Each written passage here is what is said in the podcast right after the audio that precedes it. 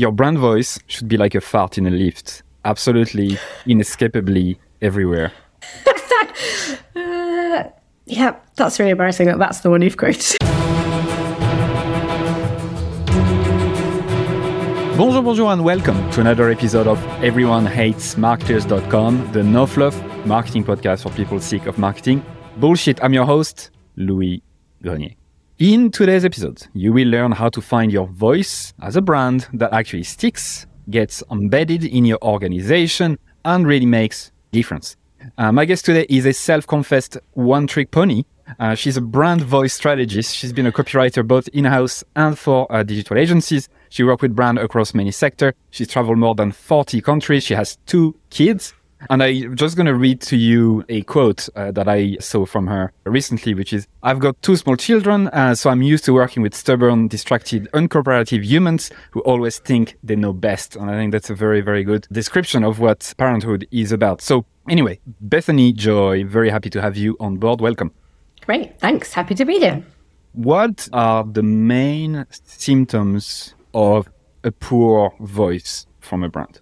Probably a voice that is inauthentic when a brand is clearly trying to talk to you in a way that isn't actually true to who they are and what they're like. And I think you can tell quite quickly where there's that disconnect between how a brand wants to put themselves across um, and how they actually are when you really engage with them. Um, I mean, authenticity is such a, a, kind of buzzword, but in the in the most real, literal sense of it, I think a voice that yeah, kind of shows a brand um, inadvertently is trying to be someone that they're not or be something that they're not is probably the worst for me. Do you have an example of a brand that has this symptom? One of my first clients ever, once when I was working for myself in this area, was a, a hospice, a really amazing, lovely local hospice. So obviously offering end of life care. When you meet them, like they're just the loveliest group of people. The environment at the hospice itself is amazing, surprisingly warm and full of laughter and, and humor, a real focus on obviously helping people live out the last of their life in a really joy filled kind of way. It was an, it was amazing place. But when you went on, went on their website, it pretty much sounded as if it had been written by like a 1950s school matron. Like it was just very clinical, very cold, um, very austere, and it, it, was just giving totally the wrong impression of, of who they were. I can think of another one of an organization that was was all about kind of innovation, forward thinking, smart city stuff, and yet all of their language was very old school, traditional, not very innovative at all. You know, there's just so I could give lots of examples of so not brands that people would have heard of, but companies where actually their language is just like I said, it's this wall. So people from the outside, if they don't know the company, all they've got is the website or the social media or the blog, or whatever, and you read it and you come away with an impression of this organization, which actually is just totally wrong. It's really not what they're like and, and the brilliance of who they are. And the language is kind of blocking. And so inauthenticity, as in not necessarily a purposeful, manipulative thing, but actually just a, a lack of awareness. I see that gotcha. way too often and it's depressing. Yeah, no, I love your example about the, the hospice. Uh, I think that's a, a, good way to define it. Uh, I, I realize because I started talking about symptoms that we didn't really define what a voice means. And if you don't mind, I'm gonna hmm? read out loud something that you wrote that made me laugh out loud, literally out loud. Uh, oh no! A few months ago. it's very simple. Okay. It says, "Use like this is how you define it, right?" I, I would say, um, your brand voice should be like a fart in a lift, absolutely, inescapably everywhere. Yeah, that's really embarrassing that that's the one you've quoted. You, my, that, you can tell that I'm influenced by my by my by my small children and their puerile sense of humour. Uh, you shouldn't be embarrassed. I think that's um, a, yeah. a brilliant example. yeah, I think I suppose it was. Um, well, you know, these things just come to you sometimes, and then you sort of put it on LinkedIn and they think, oh, that might have been an error. But um, yeah, I guess it was just that sense of yeah, the inescapable that it that your brand voice does need to be something that's that saturate everything that you do and everywhere that you talk and everywhere that people people come across to you. Because I think that's the other thing. It's sort of linked to this authenticity thing. But sometimes I do see that a brand will do a bit of work, kind of developing their voice, thinking about their voice, and they'll they'll do it kind of in the right way with the right intentions, and they will be you know beginning to develop something that is authentic to who they are but it still only shows itself like on their website and then maybe their blogs and a little bit on their social media. But once you get a layer further in once you start getting to the emails and signatures and T&Cs when you sign a client contract or the sales PDFs or that kind of stuff further and further in then it's not there. And it's it kind of feels like it's just a costume that the brand has sort of put on but then you've you've gone backstage to the real thing and it's it's kind of not there anymore. And so I think that was yeah, that was the thing with that analogy of it needs it just needs to be everywhere needs to permeate and saturate everything in order for it to actually be an effective voice rather than just a little comms device. You should be proud of it because it's a brilliant analogy and maybe some people won't like it, but that's the point. So two mistakes I would say, right? Lack of authenticity is one thing. Mm. And then the second yeah. would be probably like having a cohesive voice on the website, but nowhere else. So it's inconsistent. So inauthentic, yeah. inconsistent. Would you have a third mistake, something that you tend to see brands got wrong? And then we can obviously talk about the right way to do it. I see people basing it on the wrong thing. You know, most businesses obviously have a, a kind of you know, vision, mission, values, positioning statements, like all that kind of stuff that you develop from a business perspective, which is, you know, fine and great and, and useful stuff. But often I find that that is where people start when they're thinking about their brand voice. And often stuff like their brand values is kind of where they begin and what they try and base a voice off of. And there's two problems really with that. One is that values are really the wrong kinds of words because values tell you about how you should act as a business. They don't actually tell you about how you should sound. And it's really mainly because the value words, partly they tend to be quite ubiquitous. So a lot of businesses have very similar values, which is totally fine. Things like integrity and trustworthiness and the quality of their products or people first, customer first, that kind of stuff. That's all totally valid and really great for a business. But obviously it's very common. So it's not great in terms of developing a, right? a distinctive. Honest, yeah point. It, it's well, I mean, it depends if the business is actually doing that stuff. Like customer first, people first. Um, those are like all bullshit stuff that everyone says, right? I mean, we both know. Let's, kind let's of. challenge listeners yeah. here. We both know that most values of any companies is absolutely bullshit. Like we know this, right? Let, us just be very. well, it kind of goes. It does go back to the authenticity thing of yeah. you know, it's fine if those are your values, but are you actually living them out? Are you actually doing them? And you're right that in a lot, a lot of companies it is just a talk shop. It is kind of bullshit. But even if they're you know if they're true, if they are actually accurate and representative of of the business, there's the fact that they're very common. And you're right. Every you know everybody says them. Their values that everybody has. They're not specific enough. They're not you know their values, not attributes. And so like if you're talking about say you know something like integrity, well, I can name you like 10 people that I know who all have really strong integrity, but they're all have completely different personalities. They all sound completely different. And it's that's true of businesses that there might be maybe not very many, but there definitely are some businesses I can think of that do have a, you know real integrity and really do put people first, but they all do it in a very different way. What I often see is businesses taking those values as their kind of starting point and you know they've all basically got sort of professional but friendly and innovative and they're trying to build a voice out of that and it's you just you can't you can't you can't build voice off of that. You need much more specific personality attributes. That's that's what a voice stems out of. I, I love that, and I think the lack of specificity is a major mistake yeah. when it comes to voice, mm-hmm. message positioning, focusing on like what target audience. I mean, specificity is a cure for so many things in marketing in general, yeah. isn't it? So mm-hmm. inconsistent, inauthentic, and unspecific were probably the three main symptoms of a voice that sucks because everyone has a voice, every brand has a voice, whether they like it or not, right? That's actually a really key point that a lot of brands miss as well. And not just brands, but I find when I hear people talking about brand voice in the kind of marketing space, because I do think it's becoming more more known now. I mean, obviously the concept of a visual identity, branding in terms of how it's visually expressed is common now, is a common understanding of that. But I think there's a growing appreciation for verbal identity, for how a brand sounds and brand language. And as I see that getting talked about more and more, I just find it so frustrating because I often hear people talking about, you know, you need to get a brand voice or can you help us? Can you give us a brand voice? And I'm always trying to say to people, no, you, you already have one. It's, it's inescapable. You, unless as a company, you're talking to your prospective customers entirely through the medium of interpretive dance. Like, if you're if you're talking to people, if you're using language in any way, you will have a voice. There's no way to opt out of that. The question is, is your voice serving you well or not? Is it as you know, those things you pointed out, is it authentic? Is it consistent? And is it based on the right things? Is it an effective voice? And I think that's the biggest kind of thing, almost the biggest takeaway I'd say to people today of don't, there isn't any business that's exempt from this. It's not like, oh, maybe we'll think about a brand voice this year. Oh, no, wait, we'll save that until 2025. It's like, you don't have to think about it, but you do have one. So if you don't think about it, if you don't do some work to make sure it's good, you're taking the risk that it's bad. There isn't another option. Do you want to continue the interview with while dancing instead of talking then? I don't think that that would no. be a positive for anybody. Especially as a podcast, I don't think people will understand, right? Uh, yeah.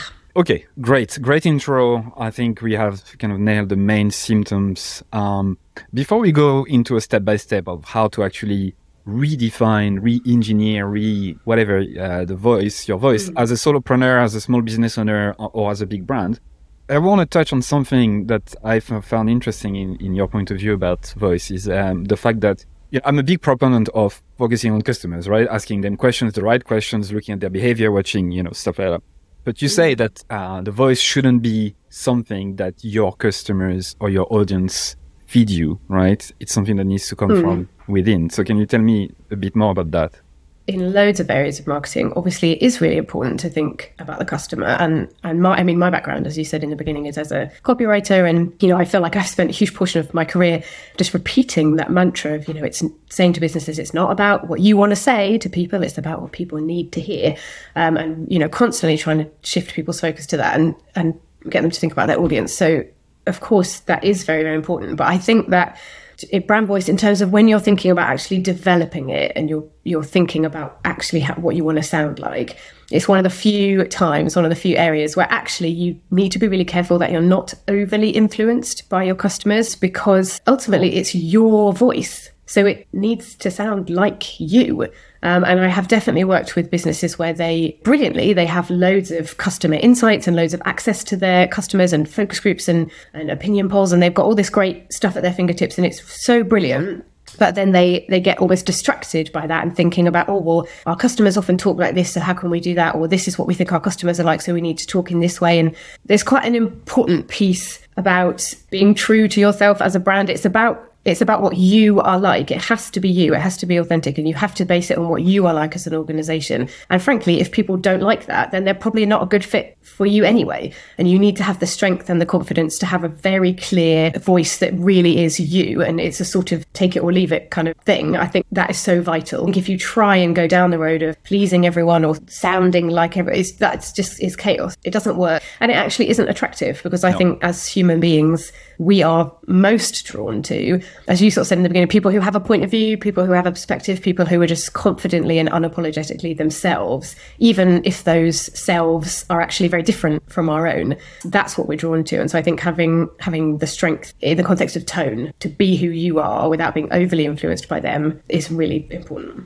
What's so important about what you just said is the tension between two things, right? There's a tension between understanding customers, understanding what they could want, understanding their needs, and and, mm. and catering to that with your product, with innovation and stuff like that. And the other, which is like being unapologetically yourself and and standing for something and which something that comes from within. And I think the brands and the, the, the people who seem to really stand the fuck out, right? Who, who really are doing something right in that context yeah. are the are the people who can like who navigate the tension well. They know they hmm. know when to seek customers' insights, but they also know when it is time to fucking go for it and just trust your instinct. We've, I think, painted the landscape pretty well about why it's so important to have a voice, the type of mistakes people do when making one. Now let's talk about more of a step-by-step method that listeners can kind of follow. Listeners would be like solopreneurs, small business owner, in-house marketers, all the way to like working for bigger brands. So I understand that maybe the, the method that you use might depend, but let's try to find some common ground that we can advise people on. So, what would you say is the first step to redefining your voice? Almost before that, I think it is helpful to say, I, I, do think actually that no matter what your context is, you know, whether you're a solo business owner or you're working in a huge company or somewhere in the middle, the sort of principles actually are kind of the same that you would follow. It's just that obviously the outworking of it is going to be slightly different, you know, if it's just you, as opposed to whether you have to consult with like 50 different stakeholders in 10 different countries or you know the scale of it changes but i think that the principles and actually the things that you need to consider are, are very similar i suppose the first place that i would start is actually given what we said about the fact that a, a voice is inevitable, is inescapable, I think I, I would start with a sort of getting the lie of the land kind of piece of just of taking stock of where you are right now, actually trying to understand what what your voice is doing right now, just to see where you are. And I, I think some people there's a they already kind of have a rough idea, but just spending a bit of time digging into it, looking at your different communications from across the business, asking, you know, getting some perspectives from outside as well as internally, and just trying to get a sense of okay, how how are we talking right now? Is it consistent or not, or is it very different? Did different people in the business write about us differently? How how do people on the outside view us? If we take a more objective view, how you know how are we coming across at the moment? If people didn't know the inner workings of the company, what what are we appearing like at the moment? Just really trying to get a sense of what's happening right now, because that's often a good sort of measure of you know whether you're looking at it and going, okay, it's not quite right. It needs a bit of work, but actually we're on the right track. Or looking at it like this hospice did, you know, looking at it going, oh my God, like I had no idea. That's awful. That's completely not us. We, we really hadn't thought about that. We didn't realize that. And just seeing how kind of how far you are from where you want to end up, I think is a helpful, helpful place to start. We could call that step like auditing your existing voice or something like yeah. that. Yeah. Now I'm interested in your experience. Let's say I hire you as a brand voice strategist, let's say for my business and your task to to do that like to first audit like what do you ask specifically to get access to in terms of resources but also people like specifically what do you do the first thing is I just normally ask for or try and get access to as many of their different communications as possible. So obviously some of that is just, you know, externally available to me. I can look at their website and their social media channels and blogs and podcasts or videos, stuff like that. But obviously I'd also ask for access to, you know, like regular email campaigns that they send out and I would try and really make sure that we get across the broad spectrum. So if there's some regular internal communication pieces. There might be like an intranet or an internal newsletter. Depending on what kind of organization they are, there might be like making funding applications. Is there any of that stuff to look at? Scripts for sales calls or sales centers, just like really any point at which someone inside the organization is talking to someone outside the organization as the organization, you know, not just. So I wouldn't ask to see obviously like people's sort of personal emails, like me, an employee sending an email to one person externally, but anything that's kind of going out from the organization, I basically try and see as much of that as possible to look at it all together. And then I also always ask to see any internal documents they've got around vision, mission, strategy, purpose, values. It's sometimes they have existing branding documents. Usually they mostly relate to visual branding, but sometimes they have some existing verbal branding documents. So I'd always ask to look at that kind of stuff, strategy documents, just to get a sense of, of where they're at internally, and then any um, access to any audience related stuff they have. So if they have like feedback groups set up, if they've got um, even like analytics sometimes of what's going on, on on websites and who's looking at what. And maybe if they've done any big campaigns recently might look to see some data and some insights from that.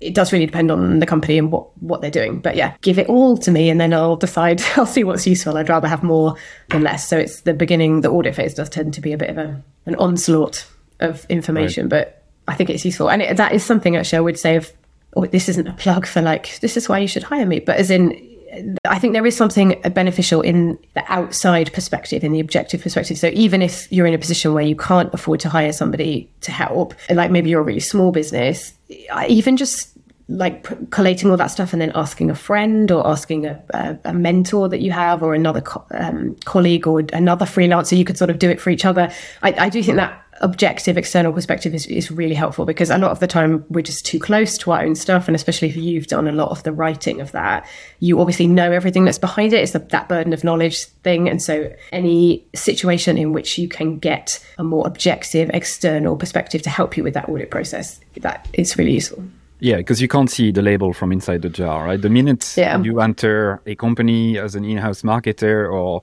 you have your own company that's it you just mm. you're not objective anymore you can't see things mm. clearly so i agree to your point like having yeah. a third party to look into it whether it's you or freelancers or, or friends or whatever is, is very important so so uh, what i'm interested in knowing now is how do you get from a place of i have all the documents i have all the voice stuff in front of me to this is what's lacking right? Like to the hospice example right? It's, so there is a step where you collected everything read everything fine. But how did you go to a place of knowing this is not you at all and those are the you know this is the problem right? Like in that specific example, it actually was just as as simple as showing them some of that. I, I think a lot of times in companies, it, well, it depends. If you're a small company, and you don't have much of a marketing team, then obviously writing and, and marketing stuff it doesn't come naturally to you anyway so you you kind of just do it as like a side thing to your main job and so you don't think about it very much but even in bigger companies where there is actually a marketing team certainly outside of, of the team, there's just a lot of businesses don't actually spend that much time looking at their own stuff because why would you? You're getting on with doing the business of the business. Like for those guys, it was just a case of actually, you know, me combing through all of that stuff and then and kind of picking out some examples and kind of bring it, bringing it together and literally, you know, in a workshop with them, kind of going, okay, let's let's look at this, let's read through all of this, just kind of take a step back. If you didn't know the organization, if, if all you ever had about this hospice was these bits of text, what would you come away thinking? And that, I mean, that was like a huge, just penny drop moment to them that they, in a, in a different context and with nothing else to think about, they were just in that room for sort of two hours. That was the thing they were doing. They suddenly were able to read that and in a different, coming at it from a different perspective. And they, it's like they all just kind of went, oh god um, and it was a real yeah penny drop sort of moment so i think sometimes it is just literally taking the time to look at it with that mindset that then you know you're not looking at it for factual accuracy. And not looking at it for is it covering all the right benefits of the product? You're not you're not looking at it for any, any of those tick box things. You're just looking at it from a perspective of what does this suggest to people about us? What does this make people think we're like? And then actually i think that it's just that mindset change that that is often the biggest kind of realization for people that they then go, yeah, that doesn't sound like us at all. We would get let's say someone listening and they want to do it on their own let's say they you might you might ask them to like isolate maybe the homepage of their website because maybe it's probably one of the most important thing uh, for their business and maybe they try to look at it from an outside perspective and ask themselves okay if i don't know anything else about that business forgetting mm-hmm. that it's me what would I kind of take away from that? What would be the personality of the brand? Is that the right yeah. word? Yeah, and and sometimes it can be helpful as well. Like obviously businesses are quite used to doing like competitor research and, and stuff like that, but often we don't look at our competitors or other people in our sector with this particular lens. That it can also be helpful almost alongside or even before you do that for yourself. Go and find some other brands that are in your sector and have a look at their stuff and think, oh, what what does this make me think about them? What kind of personality is being evoked by this? And then go and read your own stuff and kind of it's a helpful like, oh, actually we come across as more this than them, but oh, we, yeah, we come across as less that, and actually they really came across like this, and we're really coming across like this, and so it, you know, it depends on the sector. Sometimes it also helpfully reinforces that everyone else's brand voice is a bit shit as well. And it's, you know, it depends if there are any good, any strong voices, but it's still, even if actually you look at a lot of competitors and think, actually, I'm not really getting much of a sense of personality because it's quite inconsistent or it's quite bland or it's whatever, that's still a helpful thing to know. And then just that's a nice kind of comparison point that then when you come to look at your own, it's just another reference point. So that could be useful too. So, what's the output of, of such a, an exercise where you look at the voice from different sources and you try to ask yourself, like, what's the personality of it? Like, what what do you tend to create as an output of this? Is it like an exercise where you kind of personify that brand and just if it was a person, it would be like sounding a bit like the guy from The Office, or you know, what's the output on that of that step? Yeah, it's a sort of part part B in a way to that step. Then is definitely spending spending that time thinking about what you what you do want people to see or feel about the organization. So that's it. the first bit's almost like the sort of negative potentially negative piece of what what are people seeing at the moment? What are we what sense of a personality, if any, are they getting at the moment? That naturally throws up sort of gaps or points where you think, gosh, that's wrong or that's wrong or they're totally missing this or this isn't coming across at all. It shows you where those gaps are. And so that helps you, as you say, move to that next step where you say, okay, well, if this isn't quite right, what is right? What is it that we want people to to know about us to feel about us? You know what is the the personality that we want our language to evoke? And that's where you know it kind of ties back to what we were talking about earlier of when you begin to have that discussion and making sure that you are basing it on the right things. So trying to mine what the actual identity and, and, personality of the organization is, not what are the values or what are the things that are important to us or what are the key things we want people to know about our product, but actually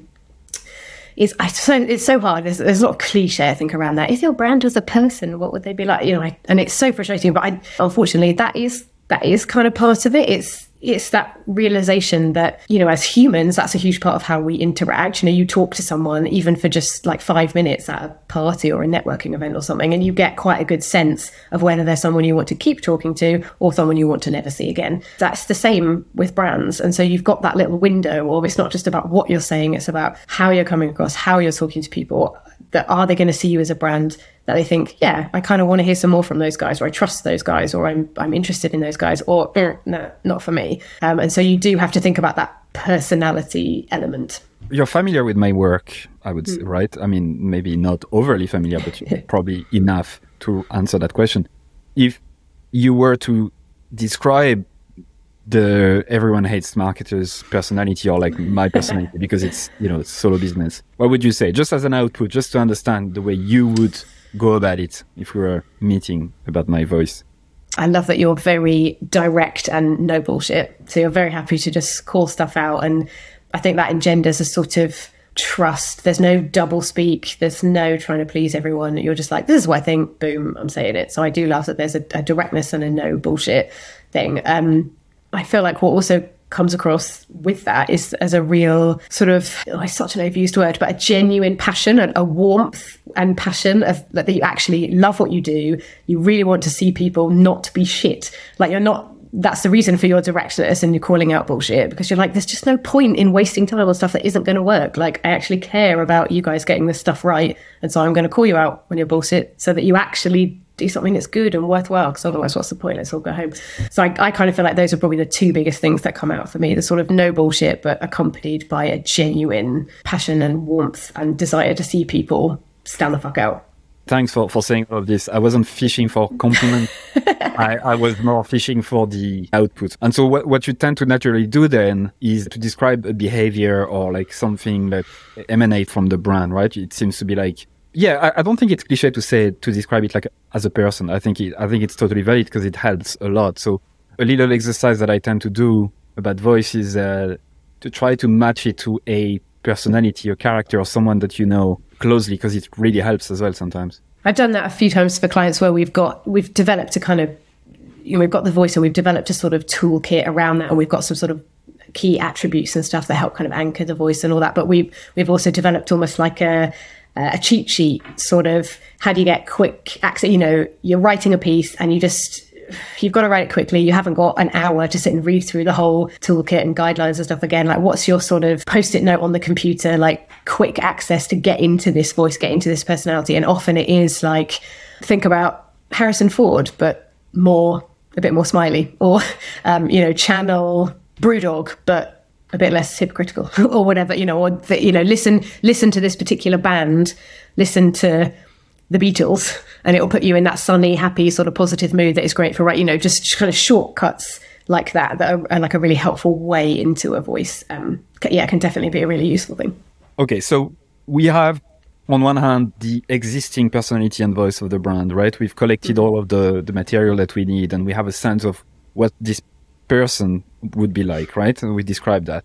And then you mentioned the gaps, right? So, and then we identify the gaps. But to identify the gaps, we need to know what they would want to sound like hmm. and to project, right? So you mentioned about their identity. So how do you get to extract out of them those things that tend to be so bullshitty in corporate environments, right? Like, which is like, we want to be sound like, as exactly as you said earlier, like we want to sound professional but mm. friendly and we want to be innovative and yet accessible and all of this shit. So how do you sift through that to actually get to the really important part? Um, I think it's so. It's normally stuff that will come out in the in the context of um, like a workshop or something. Where um, I guess there's there's lots of different exercises, lots of different ways of tackling it. I think it it normally depends on what the on what the main problem or barrier is for a, for a particular organization. So you know sometimes we'll do almost like a sort of first pass at an exercise of, you know, what do we think your personality is like or whatever. And you'll end up with quite a lot of these we're professional or whatever but and then but then what i'll do is you know we'll get those like on post-its maybe or something and then i'll basically go through and sort of ruthlessly take out all the post-its that are just bullshit words that we're not going to use and say, okay, right, well, we're getting rid of all of those. You're not allowed those. So what's left? and then try and like push in on some of those. Um, and sometimes it's taking a particular attribute and just really pushing them on what they what they mean by it and maybe using different examples. So you know they might say oh we really want to be friendly. And then sometimes i'll try and get them it kind of depends on like how well I know the group, but you know, I might say to them, okay, like look around at one another. Who who do you think is the most naturally like friendly person in this group? And, and they might pinpoint, oh, that that person comes across with that person. And I'll say, well, tell me what like what's their tell me more about their personality. Why are they so friendly? What do they do that makes them friendly? And we just kind of dig into that. We say, okay, well, do you think your brand is friendly like that? Or do you think your brand is friendly more like because they're so informal? Or are they friendly because you sense they really care about you? You know, we'll try and push into those attributes and actually dig down to use a much more, like you said, a more specific word or phrase that really encapsulates that rather than just friendly. But again, trying to push down into when you say professional, like what do you mean? Do you mean that it's about wanting people to know that you're really, really good at what you do? Is it about authority? Is it about trustworthiness? Is it about, you know, and I just push, push, push to get underneath those words. Basically. Yeah. The, the, the, okay. So that's really good. So the specificity comes back to it. You mentioned the word attributes a few times. So mm. what do you define as an attribute? I definitely push people more towards adjectives, so the actual describing words. So rather than like something like integrity, the, the attribute, the adjective, I guess, would be sort of trustworthy or honest or you know whatever. So try and push them push them more towards a kind of describing term. But I guess I, I use attributes because I think it helps with, like what you were saying, the idea of it being a personality that you, I try and push them to use words and phrases that are words and phrases you would actually use about another human being. Like, you know, you go to a, I don't know, you've been to a party and you've met someone cool and you come back later and say to your partner, like, oh, I had a great time tonight. I had a really interesting conversation with so and so. They were really XYZ. You know, you don't tend to go, like, I had a great conversation with this person because they were really people centered and full of integrity. And I just felt like they were really high quality. That you just don't use those words. This idea of personality attributes, basically trying to focus them on using words that you would actually use about a real human is quite important. Yeah, I, th- I think that that's spot on. Uh, another thing uh, that I like to do is uh, when um, to to remove any adjectives or attributes that other competitors could also use to describe their voice or their their behavior as a brand, right? And that usually removes 99% of them as well. So again, it's all about specificity, right? So I would say the outcome, to summarize what you said, is really like a set of adjective and descriptive paragraph next to each of what it actually means to be, mm. let's say, very friendly for them, right? Is that correct? Yeah. Yeah, definitely a bit of, you know, not just the word, but sort of unpacking. And sometimes a reasonably common thing, but I think a helpful thing can be putting a, a sort of parameter around it. So we are this, but we're not this. Like we're yeah. we're very, you know, it might be that we're very warm, but we're not overly colloquial. Or you know, depend. Some brands might be very colloquial, very informal, but some brands might not. Or, you know, we're we're there's something about wanting to be authoritative, authoritative, but not stuffy and academic. Or you know, so sometimes putting a "we are this, but we're not this" can be helpful, sort of defining the parameters. And definitely when you get to stuff like um, I don't know, let's say sort of like a, a humour, an, an, element of humour is, is an important part of your voice. Definitely a bit of explanation of, of what the parameters of that are. You know, when we say we think we're quite funny, I mean, are you funny like sarcastic, funny puns, funny outright jokes, or are you kind of snarky? Or, you know, there's so, there's just, the key thing is sort of giving people um, in the most positive way, giving people the least amount of wiggle room to interpret it wrongly. Because obviously, the, the more specific you can be and the more supporting information you can give, the more clearly you're going to get a shared understanding of that attribute. Because I think when you just have, like, well, we want to be friendly and professional, I mean, five different people writing on behalf of your brand could interpret that so differently. So, as specific as you can be and, and as much more sort of further explanation as you can give, and unpacking those is very helpful. Yeah, I think that's the key, right? Like writing this as if a stranger, like writing writing this so that a stranger who knows nothing about your company could write something if mm. they are gifted enough uh, using that voice without asking any questions, right? So yeah. like, to get that specific. Well, and and because to be fair, for for a lot of brands, I mean, perhaps not, you know, if you're a solo business owner, maybe, maybe not quite so much, but bigger companies, that is literally what you might be using those brand voice guidelines for. Like if you hire in copywriters or you get an external agency in to help with some campaigns or, eh, you know, that's, you're going to literally give them that. That's going to be a huge part of them understanding what your organization is like and how to write and speak and, and create marketing stuff in that tone.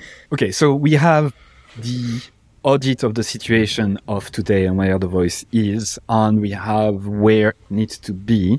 Hmm. How do we fill the gaps? Which I think is the next step, right? So, what then? What do we do then specifically?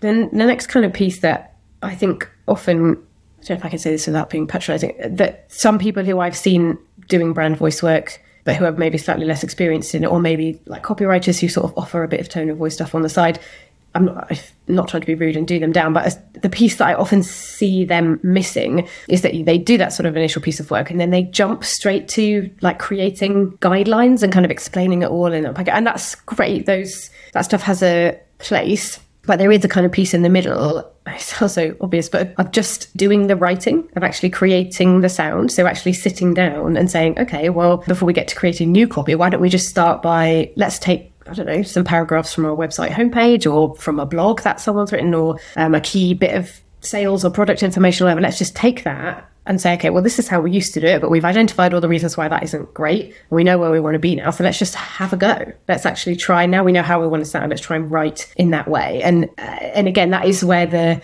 potentially getting a bit of help from someone external. I mean, it totally depends on the setup of your business. You might have a big marketing team with lots of people who are really strong writers. And so you might be able to do this internally, or it might be that this is a piece where you do need a bit of help from someone who's a great writer and a good communicator. But just actually sitting down and, and just writing a whole bunch of stuff and also playing around with like okay if we think this is our tone what's what's like the furthest we could push that? And let's let's write something that's really really really in that tone and how do we feel about that? And actually oh yeah that's really exciting. Or oh okay no maybe that's a little too far. Let's pull it back a little bit. And you know you're, you can not really find out any of that stuff by talking about it theoretically. You have to just do it. You actually have to have pieces of writing in front of you to play with and and push and pull on and say if we had this in this context would it work? And what about for this part of our audience? And what about when we're saying this stuff or talking about that? How does that play out? And you've got to spend the time actually just writing and creating stuff. It's, it's got to be the next piece. So I'm I'm nodding like an idiot. Uh, if you're if you're listening to the podcast on audio,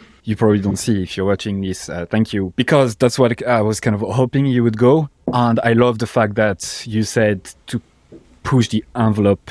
You know, mm. to, to really go to the edge of the map. How does it feel, right? And yeah. that's what I tend to do with clients, not about voice, but in general in terms of behavior. Like they they want to mm. go, they want to stand the fuck out in certain ways, and I I make them do like a campaign, for example, an, an actual thing that will go out, let's say tomorrow, and try to see how far they're taking it, right? And what yeah. tends to happen, and I don't know if it's your experience with the voice stuff, is that you push the envelope or to a, the point where they feel it's risky, and then they see it. They let's say they ship it, and then they realize it's not that far, and then they want to go more. Like, I, I, yeah. is that something that you see, or? it's a mix i think with different clients but yeah i definitely have had that experience where there's a there's an initial oh god can we do this but then once they do it and it's actually out in the world they're like oh okay that wasn't quite as scary as i thought and actually people responded well to that and that's good and uh, you know i think a lot of it is it's that fear of the unknown isn't it and it's they're doing something that they haven't done before so there's a lot of uncertainty but then once you actually just get on and do it you realize it's not that bad. Okay so we do a real life exercise on a piece of writing to understand what this does start of a guideline feel like and then we tweak things around right? What do we do next? Once you've got a really good set of pieces of writing that you that everyone just goes yeah that's that's us. That's how we want to sound. That's right. Then what you need to do is really start creating a kind of roadmap to get to that sound. So basically thinking through okay who who are the people in the organization who are going to need to be communicating in this tone? And what is it that they are going to need in order to be able to do that? And one another piece i would say actually that often really gets overlooked is actually a piece about listening to people and, and asking people what they need. So working with a client in the moment where we we had a really great session that we we'd done all this work on on the voice and got it to a place where we were, we were all quite happy with it. But we had a really great session with a, a wider group of content creators from across the organization, um, where we just kind of sat down and said, okay, this you know this is what we've come to. This is where the voice is going. This is how it sounds.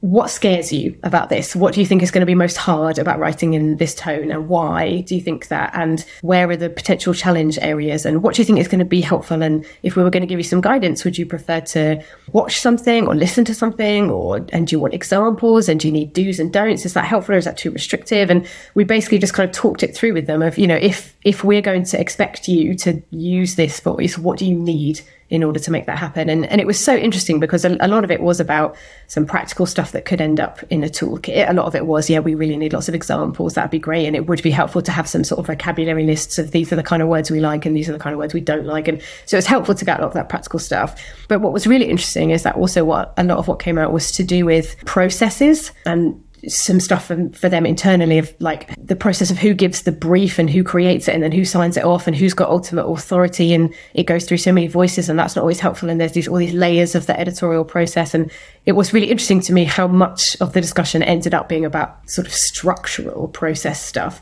and what they needed to make their jobs easier. And it was a, it was a really great really positive discussion actually. I think will have further reaching implications for their comms which is really good. Um, but so that was like a really really helpful step because now as I'm working with that client, kind of creating the toolkit, where we know that we're actually putting together something that's going to be genuinely useful to people rather than just, uh, you know, me putting together like a really boring 10 page PDF with quite dry, you know, I'm actually pulling together something quite interactive, lots of examples, and we just, we know we're giving them what they need in order to reach the goal. Would that be the number one tip perhaps to get decision makers on board about the voice, or would you r- recommend something else about this?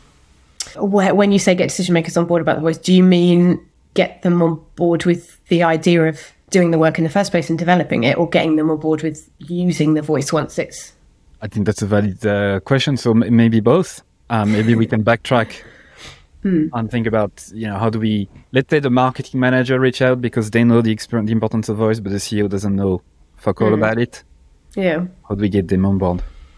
Probably the key thing is it's a similar thing that it's it's kind of rooted in in listening that actually it, what you want to do is recognize that unless you've got like literally the best most loveliest most amazing CEO in the world broadly that they are going to be focused on on their stuff, what's important to them, what they want to achieve, where they want to take the business. They've got very much their own agenda and their own set of things that they want to achieve. And so I think just making sure that you're really attuned to those and taking the time to figure out how the brand voice work that you're suggesting is going to help them achieve those things I don't know, maybe they've got a real awareness on a slight shift in the business that they need to grow their appeal to a particular segment of the market, or they're having like real trouble with a particular set of stakeholders or whatever, that and you know that's really top of their agenda at the moment, then thinking about how the stuff you do with brand voice is going to help in that scenario and how it's going to help them achieve those goals is really important because then they can suddenly see how this thing adds value to their exact set of priorities. Because I think there's there's all, all sorts of useful stuff you can talk to them about why it's good for the business as a whole. And actually, as a side note, um, I do have a free resource on my website that is five numbers that will clinch your case for brand voice work. So it's a free paper that basically has a good set of kind of stats and stories and stuff in it that that kind of show more generally why brand voice stuff is useful for a business. So that can be helpful and there might be some useful stuff in there for people. But I think it's about making it as specific to your business as possible and saying, you know, what is the business trying to achieve at the moment? What are the goals, and how can I demonstrate that this work I want to do is going to further that? So uh, I'm going to ask you a tough question that is impossible to answer. Um, oh, great! The CEO asked you, how do you prove the ROI of that work? What are you saying to them? Yeah, I'm not going to lie. That's that's a bitch. um, although interestingly, it's it's mainly hard because because brand voice touches or should when it's good touches everything you know we talked about that consistency and that saturation so it can be quite hard to to measure because it runs through everything so it, you know every campaign everything there's always other stuff going on as well as how you're talking to people. Um, but I, I do think there are there are ways, and it's about having that mindset from from the beginning as you embark on the process. So you know, for example, I'm thinking of something we did with a client where they had some emails that went out promoting a particular show and they well, actually, no, it was a season, a season of shows. They had kind of reasonable stats from across the last couple of years of, you know, these emails promoting each season, you know, went out sort of quarterly or whatever. And they had a kind of fairly steady open rate click through rate, a booking rate, all that kind of stuff that was fairly kind of consistent. And so we did a bit of a trial where we did one the next one of those emails in the new tone of voice and you know didn't change anything else about it but just changed the way it was written and then kind of measuring and seeing that actually there were some really interesting cases of increased the open rate slightly but increased the, the click through rate massively and the booking rate massively because we changed the description of some of the shows and that kind of stuff. So it was that was an interesting obviously just kind of one section but I think you can pick key pieces of the business where you can measure we've got a specific thing we want people to do. Let's try and test it in the new voice and see if they're more or less likely to do it or how they respond. So there are definitely ways of measuring the impact in, in kind of isolated areas. And then actually there is a stat in that paper that I was talking about where there there have been, it's not easy, but some attempts to look at an organization as a whole and how you measure the impact on a company's bottom line. And there is then there's a link to the study in there. There, there is some evidence that it that companies who have a strong brand voice have I forget the exact number, but it's something like 23% um, increase in profits. Um, from and there is some some research behind that, which is interesting if you're if you want to geek out on stuff like that. So that, that that's why again the paper is quite helpful if you've got a boss who wants to see the numbers. There's definitely some stuff in there. I like that benchmarking thing. I think it's a very good point of if we were to change nothing but the voice, what would be the impact? And sometimes mm. it can be as direct as email open rate or click through rate, but sometimes it could be as indirect as if you change the homepage and you do an A/B mm-hmm. test on it, uh, if, yeah. you, if, you have the numbers to it, or uh, if you yeah. send direct mail, or if you do Facebook yeah. ads. So I like the fact that you know you don't change the call to action, you don't change anything else bar mm. the voice. The what's the impact? Or it could be feedback as well. You can use website tools to measure, uh, you know, how much people like it or whatever. Interesting. Okay, so it's already been 54 minutes that we've been talking. Been talking oh gosh, sorry. No, no, no, it's it's, it's all good. so I think we've covered a lot of ground. I wish we could uh, talk for longer, but I think we've we've covered already a lot. I'm just going to try to summarize from memories what we described. So I would say step zero is to maybe talk to the stakeholders first, understand where they stand in the business, try to understand from their point of view where they are. Uh, step uh, one then would be to audit uh, the voice, gathering uh, materials from all the different sources. Step three would be to define the voice of today using some some sort of a personality descriptor. Uh, they tend to be X, Y, and Z. And step uh, four is to show that to the team or to just read it yourself and see where you want to be uh, and what the gaps are to describe then the perfect personality that you like to have. We are like this, yeah. but we're not like that, and trying to be very specific. And then what you describe is a very good step, which is uh, actually writing, putting it in practice straight away. And how does it feel? Can we go further? What do we tweak? And then we talk to team members to understand what they want as output, something that would be helpful for the actual job. And once we have that, we kind of write down the the actual document. And obviously, we're not going to go super specific in that, but I think there's enough details for people to to run with it or, or hire people or, or at least be inspired by this conversation. So thank you for playing the game and, and answering all of those questions. I know I'm, I'm not easy to uh, to deal with but it's for the, the better good. You described it earlier, right? I'm not doing it to know you. I'm doing it to yeah, for everyone um, to get better. So I just have two questions before I let you go. What do you think marketers and entrepreneurs, founders should learn today that will help them in the next 10, 20, 50 years? I kind of feel like I'm surely just going to give this, the same answer that most people give, which is I surely we just need to learn a bit more about humans. Um, that ultimately I mean, mar- marketing really is just sort of applied psychology, isn't it? Really, it's understanding how people work, what they think, why they think it, how they behave.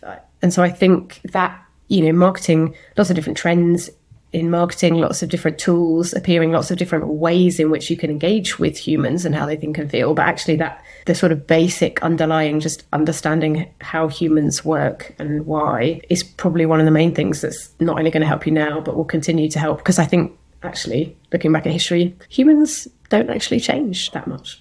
What are the top three resources you'd recommend?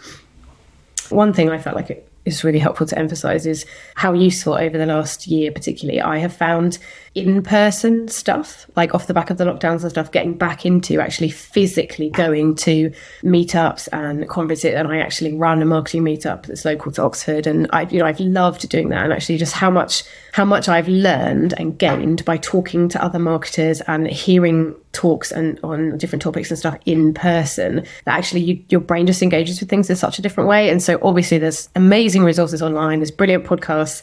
All that stuff is great, but actually like don't forget to go out into the real world and hear stuff and talk to people. That is really um, really useful.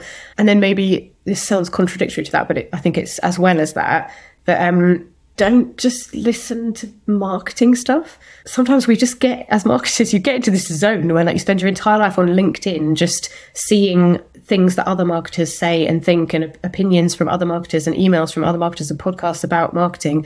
And obviously, most of the world, as you say, everybody hates marketers. No one cares about marketing. No one get, like the whole point of what we are saying about marketing being applied psychology. It's about people. It's about humans. So if you really want to engage with them, engage with the stuff that other humans are engaging with. You know, read interesting novels, go for walks, see interesting films, watch interesting TV series, have interesting conversations like just do real world stuff. I've, I've had lots of creative kind of insights or things that have made me think from just like reading a novel or a, a casual chat with someone in the pub where that's really sparked off something unexpected.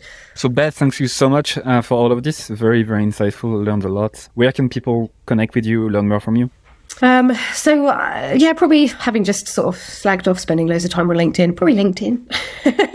I don't put out a ton of content elsewhere, so I think link, LinkedIn and my website, which is bethanyjoy.co.uk. That's there's some stuff there, definitely in terms of kind of resources. There's a couple of papers there and some editorials and stuff that kind of tackle a bit more detail some of the stuff I was talking about. So those are all kind of free and happy for people to read and, and engage with those. But yeah, LinkedIn's probably the place if people want to connect and chat or just follow for more conversations about how brand voice is like farts. That's the kind of highbrow content that I'm putting out there. This, That's going to be a great title for this episode, I can tell you. Again, Beth, thanks so much for your time. It's great. It was good to be here. Thanks. And that's it for another episode of EveryoneHatesMarketers.com. Thank you so much for listening. I'm super, super grateful. I'd love for you to consider subscribing to my daily newsletter, Monday to Friday, called Stand the Fuck Out Daily. I send very short, hopefully interesting, surprising, shocking, entertaining content to help you stand the fuck out. It's at everyonehatesmarketers.com. You can subscribe for free and obviously unsubscribe whenever you want. I'm just going to read a couple of emails that I got recently as a reply Juma said, Your content attacks the mind primarily, which is such a good thing because most of us are skilled at what we do, but we don't have the courage to do it our way. Mark, who just subscribed a couple uh, days before, said, This is my first issue of your newsletter. Love it. Glad I subscribed. Brianna said, I just realized this morning that my email habit is now to one, skim through the list, two, select all unread industry email except yours, three, delete and don't think twice, four, quickly skim yours. Amy said, also loving the new content that's coming from you. It feels really lovely. Candle said, I like your writing a lot. It really resonates. There's so much bullshit out there. It's good to touch the authentic. And Chloe said, Where is the I fucking love this email button? Brilliant. I hope you subscribe. You'll be joining more than 14,000 subscribers at this stage, which is crazy. It's the size of a small stadium. Anyway, thank you so much. See you on the other side.